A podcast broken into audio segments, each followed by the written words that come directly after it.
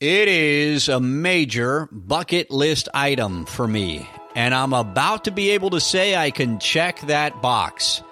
And it's been, in the meantime, it's been interfering with my ability to do lots of things, including new episodes of this podcast. So, time to take you behind the scenes, give you some explanation. Let's get this one started. This is the Decide to Lead podcast with Russ Hill.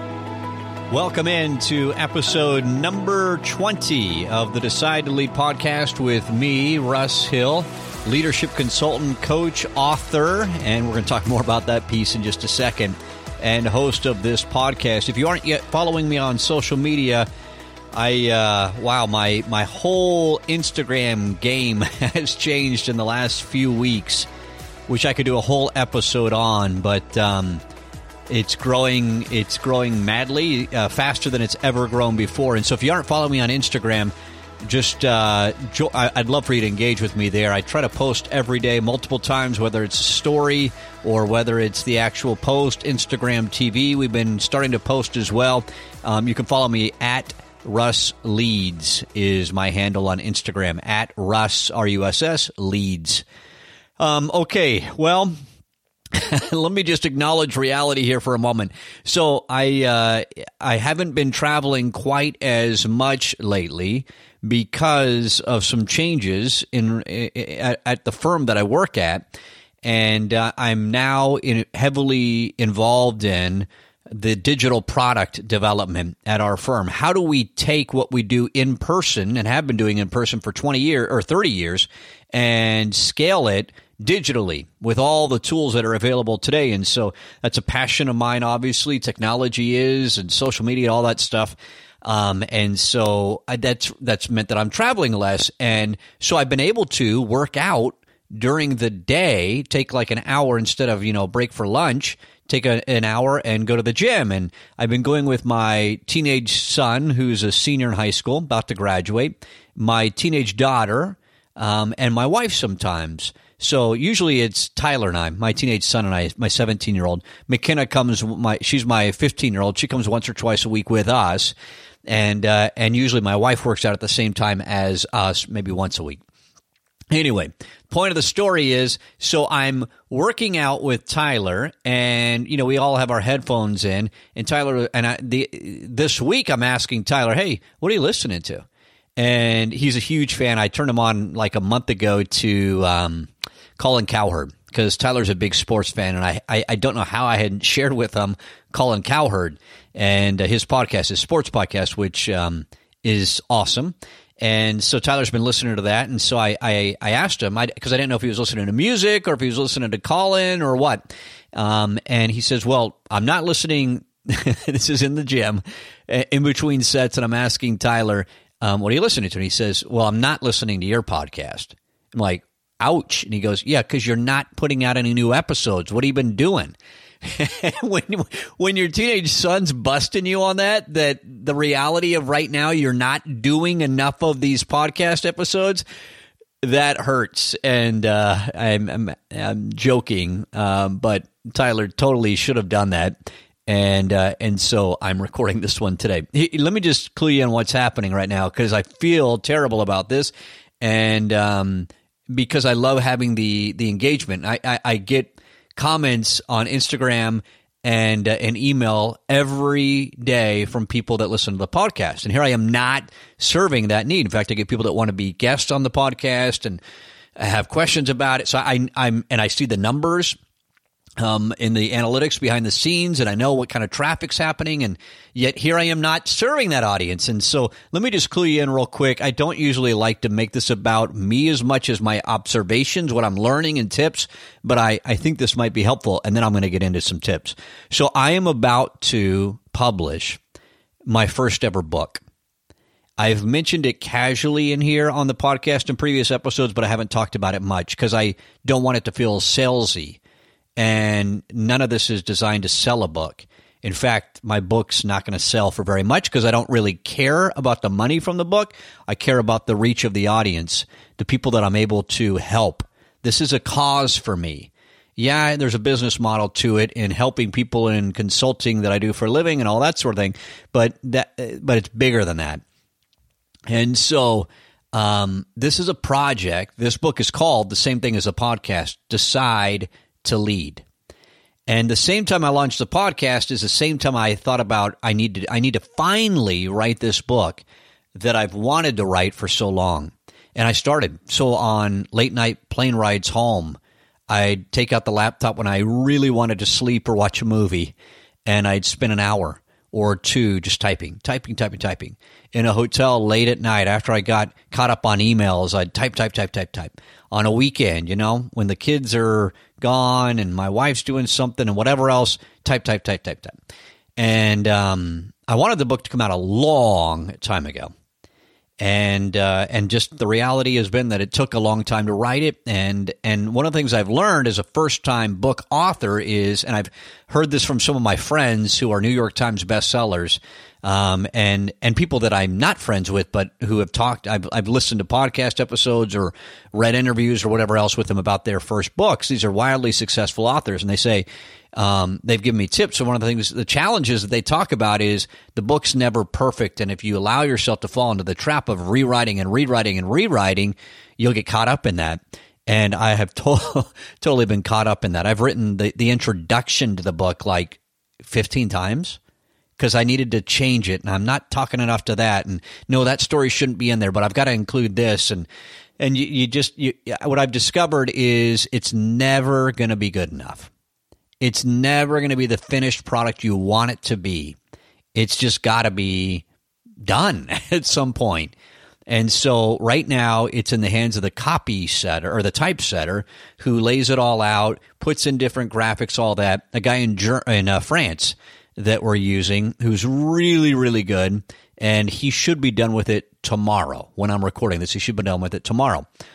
And um and then it will be everything's ready to go with Amazon. Everything's ready to go with another publisher we're using as well. It's all set, and um, and it's all going to be uploaded as it looks right now tomorrow. And so I've just decided over the last few weeks there are some massive projects and product releases at work at, at the firm that I work for that I've been really busy with. And then um, in the time I have outside of that, my personal time, I've decided I'm cut back on everything and just finish the book. Get it done. Get over, get over the goal line. Get into the end zone. You got to quit talking about this and and actually do it. And so I'm super excited about the fact that this is going to be done. I was looking through it today and I went, this is like incredible. For me it's a it's a bucket list item. It's something i've wanted to do forever. Not because i want it to sell not because i care about anyone. I just these are thoughts that i've had things that i've learned the hard way that i wanted to have on the record in a permanent way that could be left long after i am dead and gone and um and and I wanted my kids to have it. To be honest with you, and people in future generations related to me to be able to not that it's some profound or wonderful, amazing thing that's going to change their lives, although I actually think it can. Um, and I say that in all humility, be, just because of the impact, the lessons. The book contains lessons I've learned working with tens of thousands of leaders. The book is about what I've learned through tripping and falling and making every stinking mistake possible as a leader. And when I use the term leader, I'm talking about as a dad, as a leader of people at church, as a leader. Uh, I mean, I talk about stories in the book about counseling people where I'm leading people who have drug addictions. That's who I'm interacting with. And I feel the responsibility and the weight of saving their life, literally. And then I talk about business turnaround projects in corporate America that I was responsible for and the sleepless nights. And what did I learn by having the lowest employee engagement scores of the entire national broadcast company that I worked for? What did I learn in all those years, two decades of trying to lead people? That's what the book's about.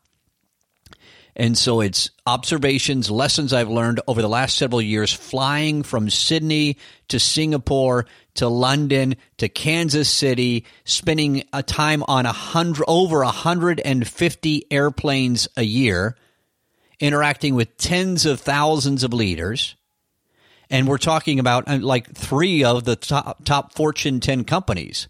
So these are senior executives of the biggest companies in the world, and I'm in the boardroom or I'm on stage with them or I'm on the phone with them and I'm coaching and I'm listening and I'm observing. And some of them are train wrecks because they aren't liked and they're producing terrible results. And others are visionaries and brilliant and trendsetters and mid-level managers, not just senior executives and entrepreneurs and and and frontline supervisors and so the book's about my observations from that, as well as my own experience trying to lead people.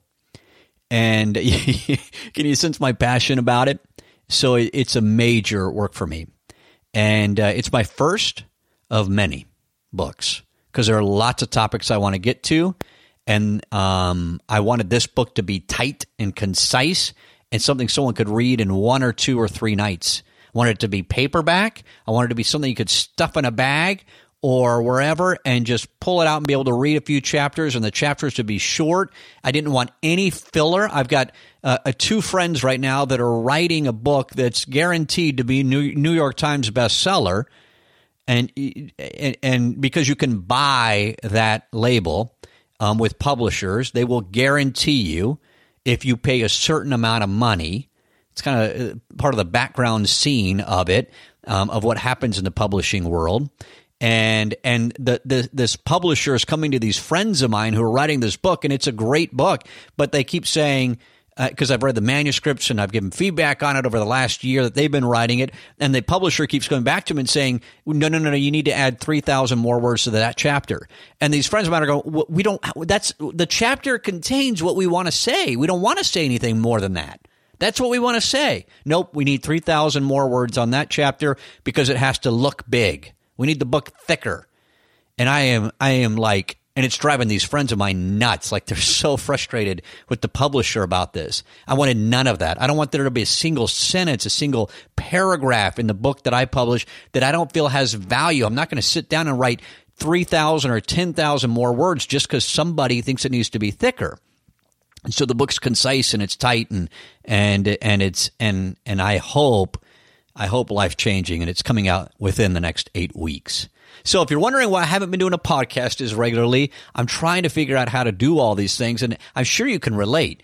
You know, the side hustles that you're doing, your main job, the parenting, the spouse, the the eh, all of it um, you know, that's what we, we, we, we all have to figure out in life. How do we balance all of that? So there are a few things that haven't gotten as much attention, and this podcast is one of them. So forgive me for being so making this episode so much about me. It it almost makes me makes me want to puke because I can't stand when podcasts are just about the host because I listen to a lot of these and uh, and so I, I, but I but at the same time I wanted you to to kind of be behind the scenes and understand what's going on and why I haven't been serving those of you that are that are faithfully listening to this every week and you're wondering hello Russ where where have you been? So um, the cadence is going to pick back up and and there's going to be a lot of content that I have coming your way because I've got a podcast for each part of the book and I want to share it all with you. And I'm not ready to do that until it's published. So, but I did, I did today want to, so I wanted to take you behind the scenes, kind of give you some info. May, maybe you'll find some interest in the, the journey to writing a book that I've been, that I've been sharing with you. I think it's interesting, but may, for whatever, whatever reason, maybe you will as well. And, um, and then give you some explanation of why, why the uh, cadence has been off a little bit. But before we run, I, I want to add some actual value, like something you can walk away and go, oh, I learned something. Um, besides all that interesting be- behind the scenes stuff. So I want to I want to I want to take you inside something I did actually write in the book, and it's early in the book, and it's it's a uh, it's a an experience I had that we can all learn from and um, and so the book is, as I said, is the same title as as the uh, podcast. Decide to lead. The reason I'm so passionate about those three words, that phrase, decide to lead, is because I do think that leadership is a choice, not a title or a position. Um, and so it, it's a choice that you make. You can be given some um, responsibility. I can put you in charge of that team of five or 10 or whatever else. or in charge of some kids that you have or whatever else you could you could have some some responsibility for a group of people or some outcome a result. But um, you know a revenue number or uh, whatever it is. But that doesn't make you a leader. That just makes you someone responsible for that thing. And you have to decide whether you want to lead. And so I'm, I, I, have to be careful not to dig too deep into the book because I'm so passionate about, and and I've been so deep in it. Um, over the last uh, long time. But um, and so part of the book is about the word even leader and how the word leader we we use so casually and it we it just is a throwaway term. Well, he's a leader at that company, or they're a leader. She's the leader of this team, whatever. And they really aren't. And so the word is is losing its meaning. And leader means you're actually you have got a destination. There's somewhere you're taking us, and as members of your team, and you've you've thought about it, and you've put some effort into considering that, and and you're making an effort to take us there. And I go into detail and help leaders understand how to do that in the book because I, in my work with leaders over the last several years, managers and executives around the world in all industries, I've just seen so few leaders, true leaders. They don't know what the destination is. They're just trying to fight through today because no one ever taught them, no one ever trained them, no one ever helped them understand what leadership really means. The companies aren't investing time, investing in them on, on how to be a leader. They just promote them, put them into a, stick them in a position and say, stink and deliver these results. And why aren't you doing it? And, uh, and so part of my life's work now is, and has been over the last, since I joined the firm, but it's become much more meaningful to me. And it's driven me much more over the last few years is to got to help those people. And, and it's the reason why I stand up in front of a group of people. I stand on a stage and there might be 40 people in the room or Uh, or 4,000 people in the room and they they give this massive applause at the end of the day that we spend or the 4 hours we spend together and I started to realize Russ you're actually not that good. the, the the sustained applause and the the line of people telling you thank you is just because they're so glad someone actually helped them is giving them something to think about and so don't let it go to your head, Russ, and don't think that you or your firm or the content or whatever else is that good. It is, by the way. I think it's good, but it's not that good. It's just that these people are starving for any help in leading people. So the story. When I was a teenager, take you back to those days, San Antonio, Texas is where I was going to high school. My dad had just retired from the U.S. Army and he and my mom decided they were going to retire in San Antonio because my dad's parents were getting old and they needed to be close by and lots of military bases at the time in San Antonio. And so as a retired military, retired soldier they had access to the health care and everything else that was there. And we had spent time in San Antonio um, in previous tours of duty that my dad had been assigned there. So we were living there and uh, I was as I've talked about before shy quiet completely absent of confidence in high school. I mean, I look at pictures and go, wow, that is a nerd. oh, and I was the guy that never raised his hand in class. And it wasn't, I mean, I was happy, totally a happy kid, but, um, but shy and unsure. And, and, uh, and from the earliest time I can remember, I wanted to be a news reporter. And so I tell this story in the book and I, I wanted to be a reporter. And one day, when I was out shooting some hoops on our oil stained driveway in a in a, in our subdivision in the north side of San Antonio, um, a car pulled up, and a man who I recognized got out. He left the car running. He pulled up kind of halfway into the driveway, walked up the driveway. So I'm bouncing the basketball. And he was wearing slacks and a button up shirt, looking nice. It was Saturday. And, uh, and he said to me, Russell, um, I understand you want to be in the news business. You've got interest in the news business. And is that right? I said, absolutely, totally. Yeah, I totally want to get in the news business. Well, and, I, and would you like to come down to the TV station with me one of these weekends. Now, this man I recognized from church. He was a leader in our congregation. and he um, he was an anchor, a reporter and anchor for the local NBC television affiliate in San Antonio. So, weekday reporter and a weekend anchor for the NBC station. And I, I had never, I don't remember before then ever having a one on one conversation with him. I just would see him as a leader in our congregation. He was a volunteer um, in the church that I am a member of. And so I knew him as his TV personality and, and kind of celebrity, if you will, in our neighborhood and, and at our church. And so now here he was at the end of my driveway asking me, Hey, you're interested in the news business? Why don't you come down with me to the, the TV station sometime? Well, how do you think I responded to that? I mean, I'm like wanting to faint. Like, you know, wait, is this really happening? The, who asked you to do this? And I actually didn't even care about any of that. I just told him yes, and um, and then you know the conversation went on. We talked about we would we would work it out when, when, when it would happen and all that. That well, let me finish the story, and then I'll go back and give you some perspective on it. Um, so I, I went down within a few weeks. I went down. He picked me up on a Saturday morning. I was dressed up in nicer clothes that I had, and he took me down to the TV station. And I geeked out all day. I just watched him, and we went out and covered some news stories. I went in the news truck with his photographer and him, and they went out and did it. And I just quietly, you know, stood on the side and watched. And and I I, I, I sat in the in the studio with the bright lights and all the the TV cameras in there as they went live at ten o'clock. And I'm just like dying that I'm there. I can't believe that I'm having this experience. And um, and the man's name is Art Rascon.